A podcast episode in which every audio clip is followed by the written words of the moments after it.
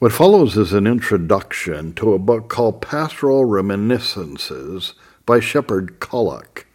The introduction is by Archibald Alexander, who at the time was a professor at Princeton Theological Seminary. This book was published in the year 1849. Alexander writes There's a striking analogy between the office of a pastor and that of a physician.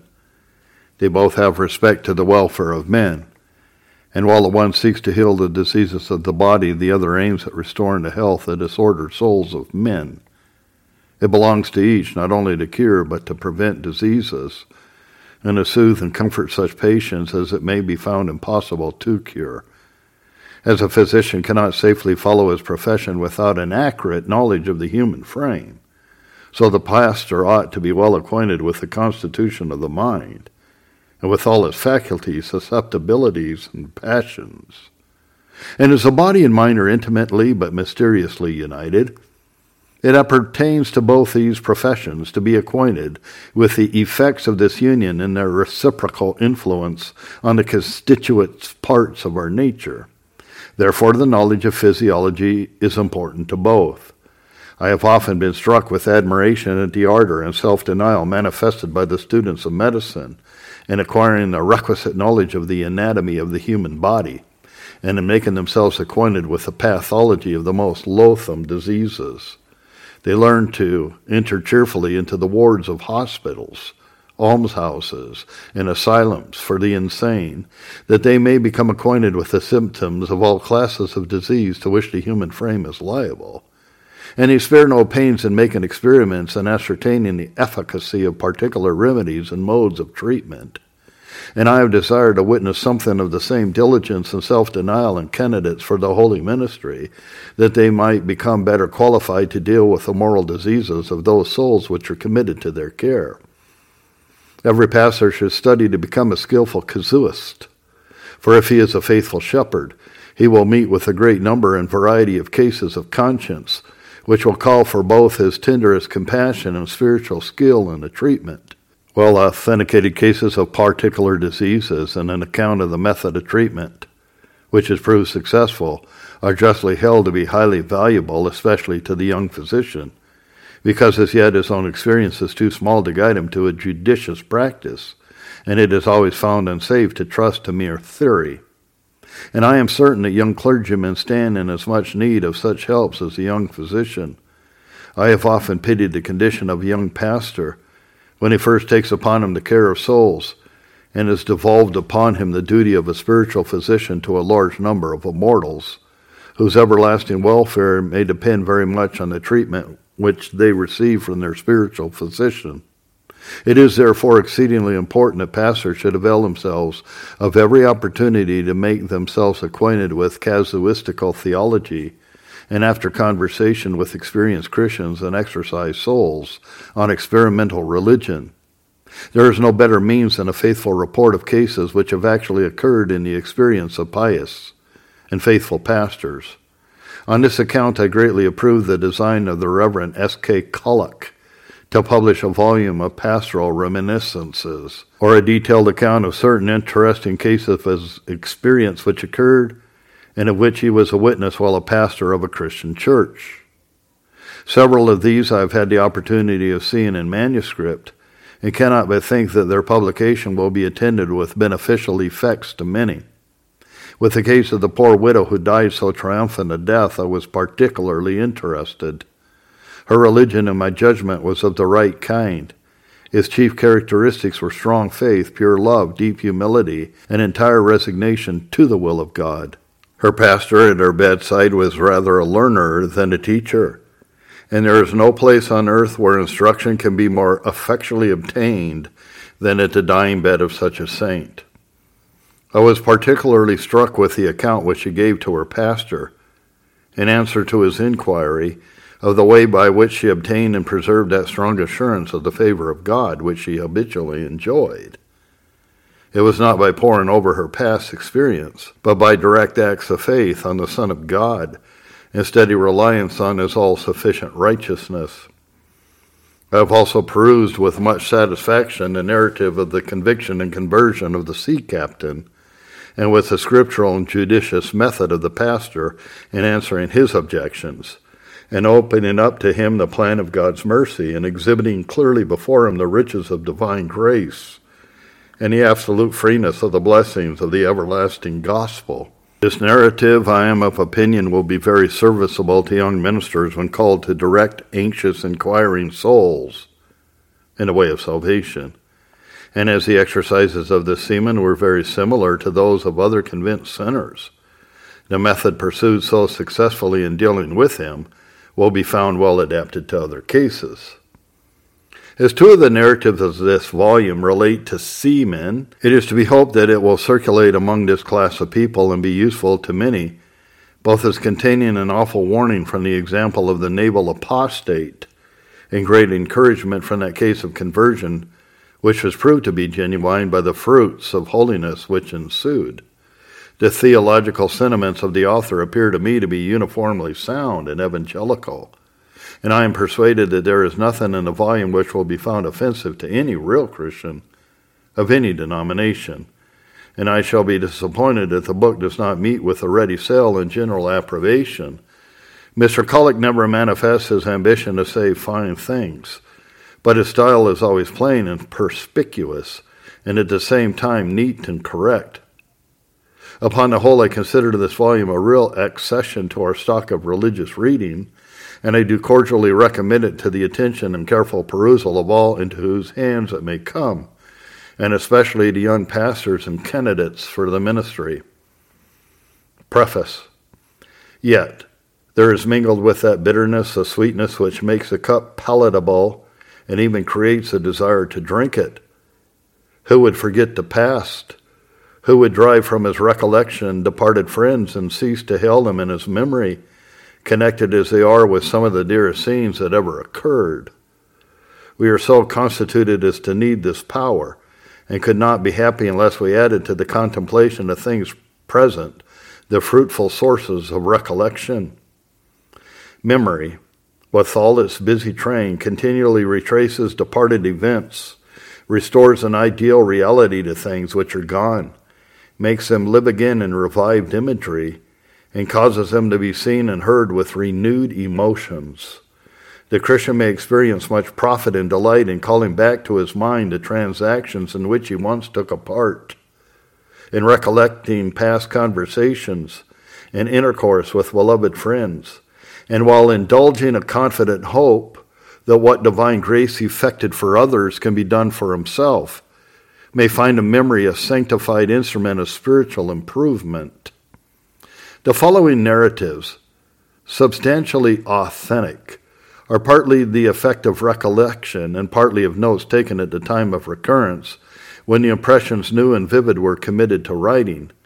No truths have so much power as those which we have acquired by experience. There is in them a mingling of sensation and emotion with fact and reasoning, which seems to throw us completely under the control of the lessons which are inculcated by our feelings as well as our understandings. Hence may arise a superior influence of those instructions which are presented in the style of narratives. They introduce a reader into the midst of the events that are related, make him a participator in the living scene, and produce a stronger and more lasting impression on his mind and memory than abstract rules or mere lectures upon morals. When these narratives are circumstantially true, portraying things and characters as they really existed, they instruct by telling what may actually be done and what should be faithfully imitated. Such is the nature of the following pastoral reminiscences, designed to inculcate lessons that are useful, to teach what we are, what we may be, what we ought to be, what we should do, suffer, and experience in the Christian life. In reviewing these records of memory, I rejoice to find that so much is said of our adorable Redeemer, the fullness of his grace, and the plenteousness of his redemption, that all the duties and blessings of religion are represented as centering in him, that an experimental knowledge of his character and strong faith in his righteousness are exhibited as tending to the suppression of all ungodliness, the practice of every virtue, and the possession of the richest privileges I am more and more convinced that for want of clear views on the subject, and unshaken confidence in the Savior, so many are subject to the restraints of religion and yet have few, if any, of its enjoyments, publicly profess the name of Christ, and yet are so little useful to others. It must glorify God and benefit men if any are effectually persuaded to look unto Jesus in every enjoyment, every tribulation, every temptation, every defect and infirmity, to view him continually as the only way to holiness, the only door to the abodes of bliss. These endeavors will be regarded as happily employed if they throw light upon any dim apprehension, establish any wavering faith, or comfort any afflicted conscience. The devout widow. The promises of God to those who are deprived of earthly protectors are peculiarly tender and are often repeated in the pages of inspiration. He sees their helpless condition and glorifies his name in saving them, perceives that they are in a land where snares encompass them, and guides them by his eye, knows the selfishness of men and interposes as a friend of the friendless. There is no burden that oppresses their hearts, no regret for the past, no anxious fear for the future which is not met by some soothing word of consolation. Sometimes they find themselves sheltered from the blasts of adversity, but if they continue to eat the bread of affliction and endure severe sorrows, they see by the eye of faith that their Heavenly Father has purposes of mercy in these chastisements. They testify how much sweetness can be enjoyed in the midst of trouble, and hence the closeness of their walk with God is connected with their sufferings. The following narrative relates to one of these children of adversity who kissed a rod that smote her and grew in grace under every stroke.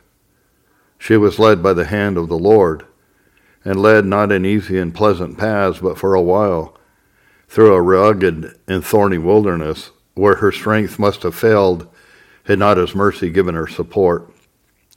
The faithfulness of God in being to her as a shadow of a great rock in a weary land affords encouragement for steadfast hope and earnest prayer to those who are oppressed and heavy laden, while their cheerful obedience to his will presents a clear evidence of the inseparable connection between faith and holiness, and of the simplicity of character which a real love to Christ transfuses into the soul.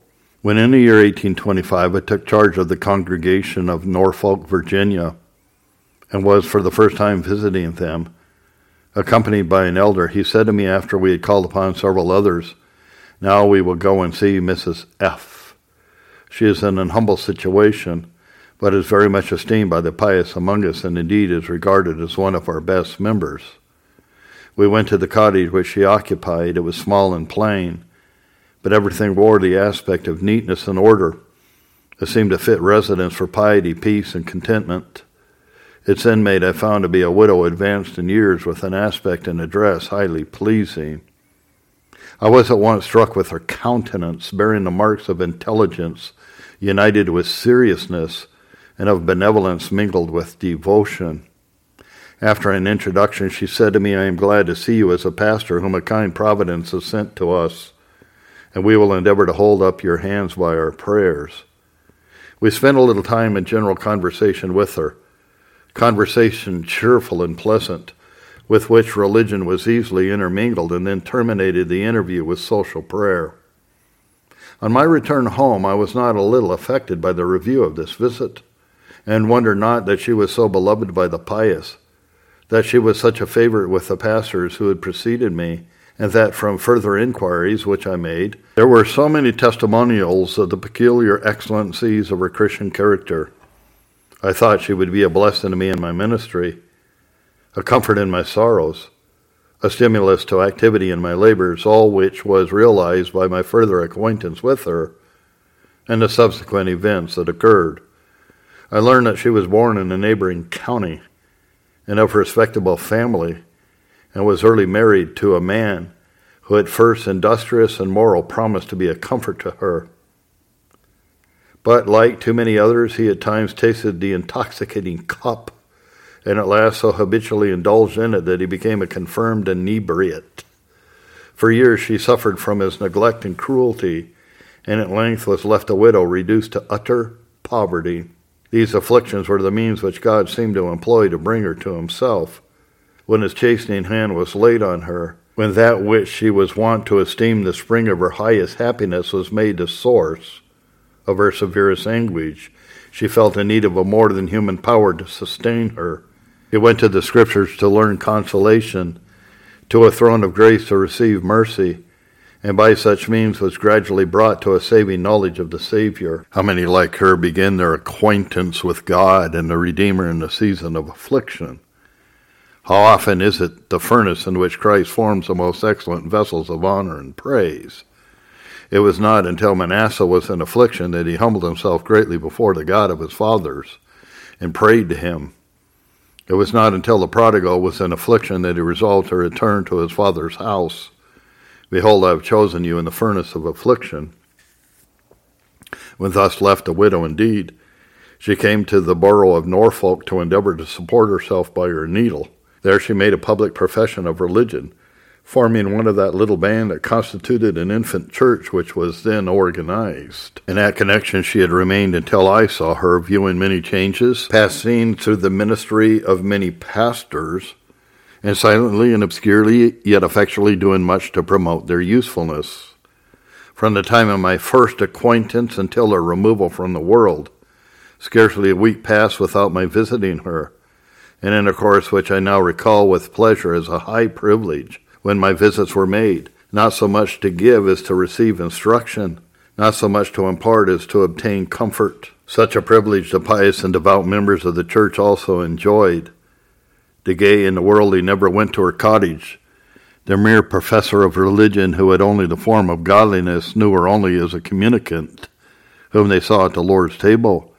But the spiritually minded, those who had like precious faith, and like her had tasted that the Lord was gracious, valued her conversation, prized her prayers, and highly esteemed her Christian friendship.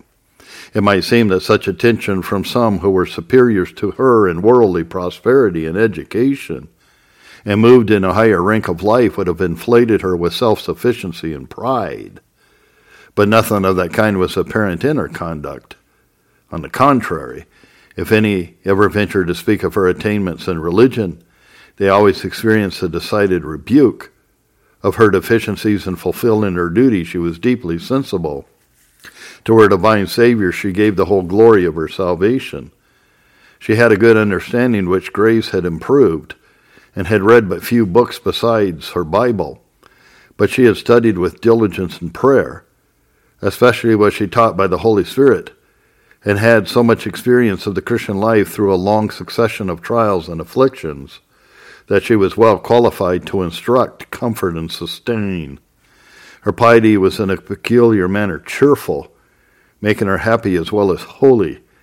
Happiness, we know, arises not so much from possessions as from dispositions, not so much from what a man has as from what he is. The saint whose character we are contemplating had no possessions, nothing of what the world calls good and great, but she had eminently a Christian disposition, and that was a source of much solid and rational happiness by subduing all envy, discontent, and selfishness, and assiduously cultivating the graces of the Spirit. She found springs of pleasure open in herself. She learned that happiness was connected with a moral temper and not to be sought for so much by anything without. She allured others to piety by showing that its path is a path of peace, by taking pleasure in all that is innocently pleasant, by enjoying whatever is purely delightful, by the habitual exercise of a contentment with her lot. She used to say, We talk sometimes of the greatest evils that may come on us, and inquire what are the severest that may befall us. But I think that the very greatest affliction that can be sent is to be given up to a murmuring spirit that will make one wretched in the midst of the greatest abundance. It is a reason why we should guard against a complaining and discontented disposition why we should strive as much to be cheerful as to be watchful and prayerful. God designs us to be happy and cannot approve of anything but what has a tendency to make us so. Such being her uniform disposition and conduct, it is to be expected that she had in a high degree trust and confidence in God. She had found him in her severest troubles her refuge and strength, and she was sure that he would be so in time to come. She used to say, God never takes anything from his people, but he gives them something better instead of it. He has kindly taken many things from me and has given himself infinitely better than all worldly prosperity. The sense which she had of God's covenant and perfections was such as led her implicitly to trust in him for all that she wanted. She seemed in the exercise of a firm faith to give up all her concerns into his hand, to see him in everything, to find him in her heart, and have no design in the world but of a living to his will, and no expectation of enjoyment but in communion with him. Her views of Jesus Christ were clear and distinct, her faith strong and appropriate, her reliance upon him entire and undivided, this is a frequent topic of her conversation. She often said that if Christians were to think more of Christ, trust more to him, make more mention of him in prayer, and study more diligently his words, no man comes to the Father but by me, they would make greater attainments in piety. To consider him as dying in her stead, to regard his righteousness as her righteousness, afforded her the highest delight such views of the plan of salvation, such determination to know nothing, to desire nothing, to depend on nothing but Jesus Christ and Him crucified, gave her soul peace and animated her in the service of her Lord and Master. With such apprehension of the Savior, it is not wonderful that she enjoyed uniform assurance. I once ventured to ask her on the subject and inquired whether she habitually enjoyed this privilege. She replied to me at some length, some years ago, I suffered much from doubts and fears. On one occasion, I was for days under the most distressing darkness. My hope of salvation departed. I was persuaded that I had deceived myself. I had only an awful sense of my sins and no views of God's mercy or Christ's grace. I prayed and wept, searched the Scripture and meditated on its contents, but all in vain. In a day I was sorrowful. At night I wet my couch with tears and was ready to despair and to give up all expectation of ever being saved. One morning, after a night of restlessness and anguish, I went to the Scripture, and during the reading of the 14th chapter of John, light broke into my mind and dissipated all my darkness. My doubts vanished, and under a lively apprehension of the character of Christ, I had peace and joy in believing. You may suppose that that is to me a precious part of the Word of God and I wish my pastor, if you were called to preach my funeral sermon, to take us your text, the second and third verses of that chapter. In my Father's house are many mansions. If it were not so, I would have told you. That memorable period I often look back upon as a time when the Lord brought me up out of such an horrible pit, out of the miry clay, and set my feet upon a rock and established my goings and has put a new song in my mouth, even praise to our God and ever since I have been freed from spiritual darkness and perplexing fears. Tis true I had seasons of doubt and uncertainty, temptations to which all God's people are at times subject, but they have continued only for a short time. Uniform assurance has for many years been the experience of my soul. Liable, I confess, to occasional assaults, both of outward temptations and inward corruptions.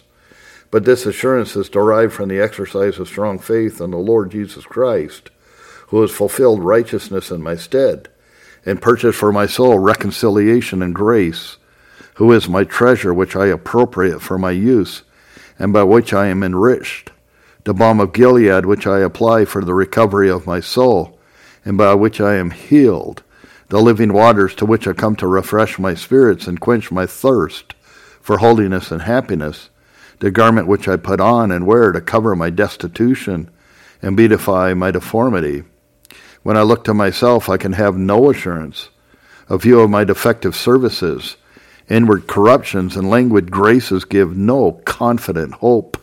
It is only when I look off from myself to Christ that I can have any persuasion of God's present favor or my own final happiness. It was, I think, to drive me entirely from myself that God permitted that horrible darkness to which I have alluded to lead me forever to renounce all dependence upon my feelings, my knowledge, or my duties. And it was by the Holy Spirit bringing Christ and his righteousness nigh to me in his precious promises that my darkness was removed. I can now say Christ has given himself as my covenant surety. I take him at his word, and therefore he and all his merits are mine. I appropriate him to myself as my high priest, my prophet, and my king.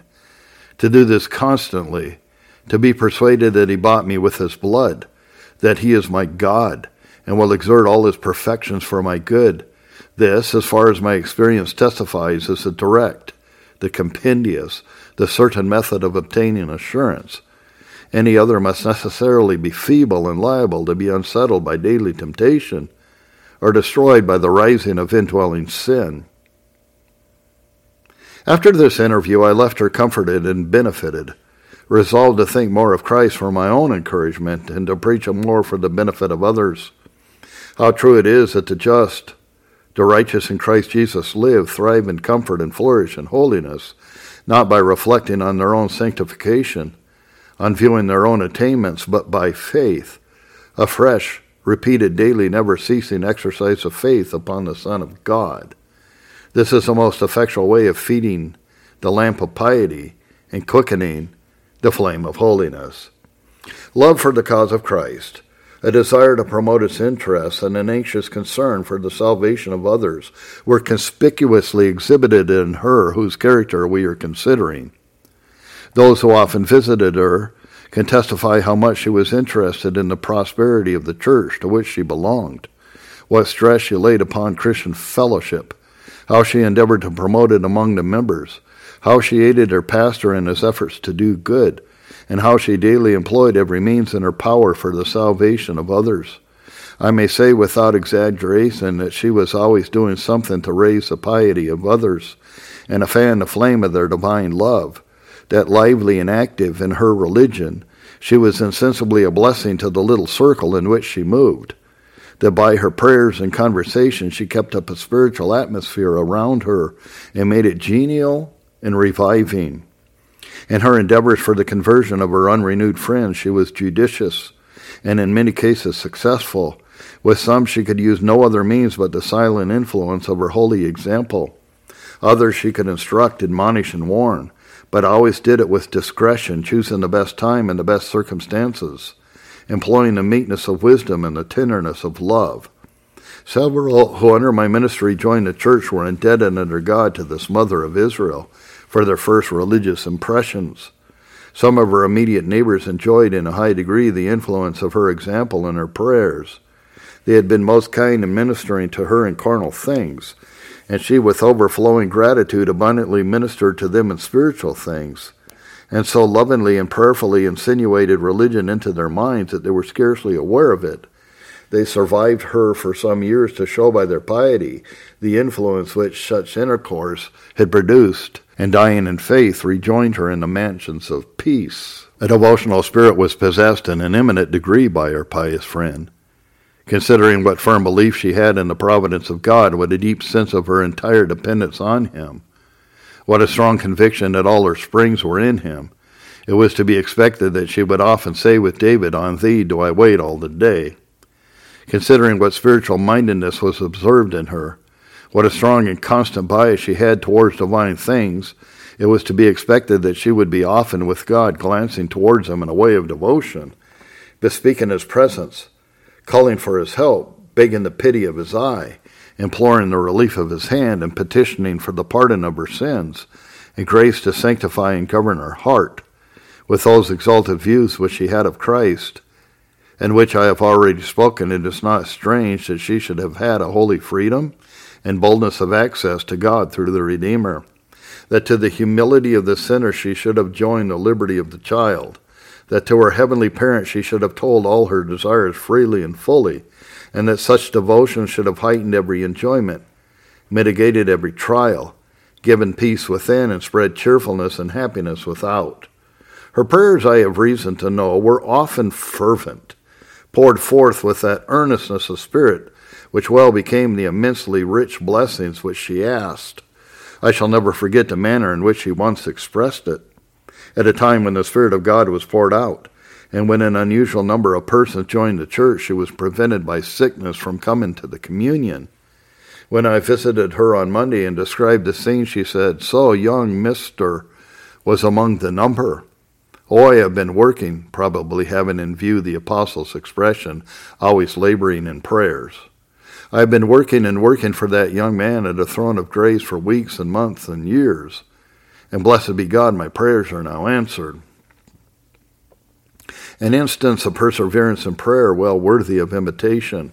How much was I encouraged in all my duties to know that one who had such power with God was daily pleading for me and endeavoring to lead other Christians not to forget at the mercy seat him who had to rule over them. For nearly four years, I had the privilege of such intercourse with this devout believer and of admiring that consistency of Christian character which shone so brightly. At the end of that time, I had also the privilege to contemplate the termination of her profession on earth and to see her finish in her course with joy. Though it is not the privilege of all God's children to enjoy large foretastes of glory in their last hours, though some have even departed under clouds of darkness and terror, Yet generally those who live consistently die comfortably. The lukewarm and irregular, those who suffer their graces to wither, who are too much attached to the world, who are not watchful and diligent, are generally left to disquietude and perturbation. But the believer, who adorn his profession and life, usually enjoys peculiar supports when about leaving the world. It was so with her whose character we are considering. She who spent her days in faith and prayer ended them in peace and comfort. She was permitted to depart gradually by a lingering decline, and thus had the opportunity of testing the value of her principles, and of showing her friends how a sincere, consistent, and exemplary Christian can die. In referring to the notes which were taken of her conduct and her expressions, I find that scarcely anything can exceed the confidence, composure, serenity, and tenderness that appeared in all that she did and said. I cannot refrain from presenting some of her expressions as exhibiting a glorious evidence of the reality of religion and of the inworking of the mighty power of God. When she was confined to her bed of sickness, and when it was uncertain how it would terminate, she expressed the most perfect willingness to leave the event entirely with God. Neither elated by hope nor depressed by fear, she expressed a contentment to live, or a willingness to die, just as it seemed good in his sight. He knows what is best for me, and after we have used all necessary means, we will leave the event to him. He will in this do right. He will act wisely and kindly, and I must not, will not, be afraid.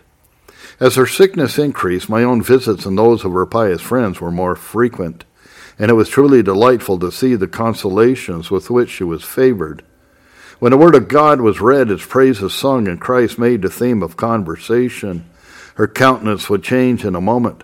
However languishing she might be with weakness or racked with pain, from the expression of great suffering to a smile that seemed like a ray of the heavenly glory. All saw in her patience under suffering, acquiescence in the divine will, humbleness of mind, penitence at the foot of the cross, and firm faith in the grace and atonement of the Redeemer. When the physician expressed the opinion that her disease was beyond the power of medicine and that she could not recover, I was deputed to communicate to her the intelligence, and though the office is often painful, yet on this occasion, so far as the effect to be produced was considered, it was performed without reluctance. When it was told her Nature for a moment shuddered and shrunk back, but the perturbation was only momentary. Soon recovering her calm and placid countenance, she said, It is all well. The will of the Lord be done. I must now set my house in order. You know, my dear pastor, the text on which I wish my funeral sermon to be preached. That is all the direction which I need give you. After committing her to God in prayer as one who could not long remain upon earth, I left her not, however, to the influence of fear, but to that of great tranquility in view of her departure, to a calm composure arising from an entire willingness to commit her spirit into the hands of the Redeemer. She lived many days after this, retaining her speech and reason, and giving satisfactory evidence that God, listening to her breathings and cry, had drawn very near to her and was a peculiar help in time of trouble.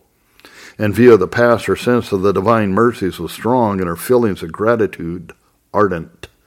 Truly, goodness and mercy have followed me all my days. How can I sufficiently adore God for his blessings? He has led me on step by step through the wilderness. He has brought me to the gates of death, and now he will not leave me. He will be my companion through the dark valley. Amidst sufferings the most awful, she would be not merely resigned, but so cheerful as to say that she could, if God were to help her, bear even more. That his supporting grace was wonderful, passing all expression. I often asked her if she had any doubts of her acceptance or any fears of the future. She would reply, When I look at the deficiencies of my life or my corruption within, I am indeed distressed. But when I look to Christ as I should do, as I try to do continually, I have no clouds nor fears. I know that my Redeemer lives. With that appropriating faith which she loved to exercise in life, she would repeat, My Redeemer, mine, mine. But that which most affected me, and which I have never seen equaled in the most triumphant death of the departing saint, was the spirit of devotion which she possessed and made known. For several days before her departure, she used, when I prayed with her, to continue the prayer, evidently without knowing that she was speaking aloud or that she could be heard by others. And oh, what prayers! What holy thirstings after the presence of God! What ardent desires for perfect conformity to his will! What frequent mention of the name of Christ and of his righteousness as her righteousness! How her heart was penetrated with devotion and holy confidence and faith! How near she drew to God by the full assurance of the blood of her Redeemer, and how much of his Spirit did she imbibe with whom she was so familiar, whom she so preeminently revered and loved. Sometimes the prayer was all thanksgiving for mercies, sometimes a mingling of humble confession with fervent petition. Often it was forgetfulness of herself and entire intercession for others, for her pastor, and his family, for her friends who had been kind to her and whom she mentioned by name, for the church of which she was a member, for the cause of Christ in general. We felt after hearing such prayers that we were treading on holy ground, that the chamber of sickness was none other than the gate of heaven, that God was specially near to her, making his grace amidst the decays of nature most illustrious and triumphant that her Savior, who had granted her comfort under many troubles of life, had reserved the strongest and sweetest for the sorrows of death. On the Saturday before her death, I visited her twice, as it was expected that she would depart on that day. I found her, though weak, able to converse a little, and it showed that the nearer she came to death, the less gloomy was its effect. That the more closely she approached the world of glory, the more she was brought under its influence and impressions. I said to her, Tomorrow is the Sabbath. Would it not be delightful to go home then? Would you not wish to depart on the Lord's day to the Lord's house above? She whispered, I have no wish. Let God take me in his own time. Do you think that I would dictate to him? I never did it in health, and shall I do it now when I am almost gone? Father, your will be done, your time, your manner, your way. Pray for me. Pray that God would not leave me for a single moment. It was the last interview which I had with her. The next day her body slept in Jesus and her soul went to the joy of her Lord. The funeral took place in the church, no private house being sufficient to accommodate the people. The number that attended was great, and they were almost without exception those of a devout and spiritual character, not merely the members of her own church, but Christians also of other denominations who had been often benefited by her example, conversation, and prayers and who now wished to pay the last respect to her remains. The words which she herself had selected were the subject of the discourse. In my father's house are many mansions. If it were not so, I would have told you. I go to prepare a place for you. And if I go to prepare a place for you, I will come again and receive you to myself, that where I am, there you may be also. Words peculiarly appropriate for such an occasion, leading us to consider the condition of her who was taken from us to reflect upon her spirit and join one of those mansions that was prepared for her, possessing perfect purity, complete knowledge, freedom from sorrow, the society of angels, and above all, the enjoyment of the vision and likeness of God and the Redeemer. Considering how Christ had peculiarly honored her, and how useful she had been in the station she had occupied, it would have been ungrateful to suffer her to drop into the dust without notice. Her religious character was delineated, the circumstances of her death recounted, and she herself presented for the imitation of others so far as she imitated Christ.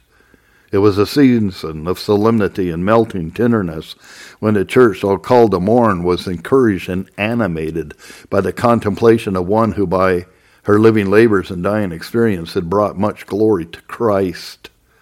When the service in the church was over, devout persons, as was said of Stephen, carried her to her burial. And when the body was committed to the dust, sung the beautiful and appropriate hymn, Why do we mourn departed friends? Or shake at death alarms. Tis but the voice that Jesus sends to call them to his arms. A headstone marks the spot where the body of the saint reposes with the following inscription, illustrative of her character and end. Here lies in hope of a joyful resurrection the body of A. F., who departed this life in the triumphs of faith, March 29th at the age of 63. She walked with God and it's not for God took her. Those of her friends who still live, no doubt at times visit this humble grave lying in a retired part of the cemetery, a position expressive of her meekness and humility.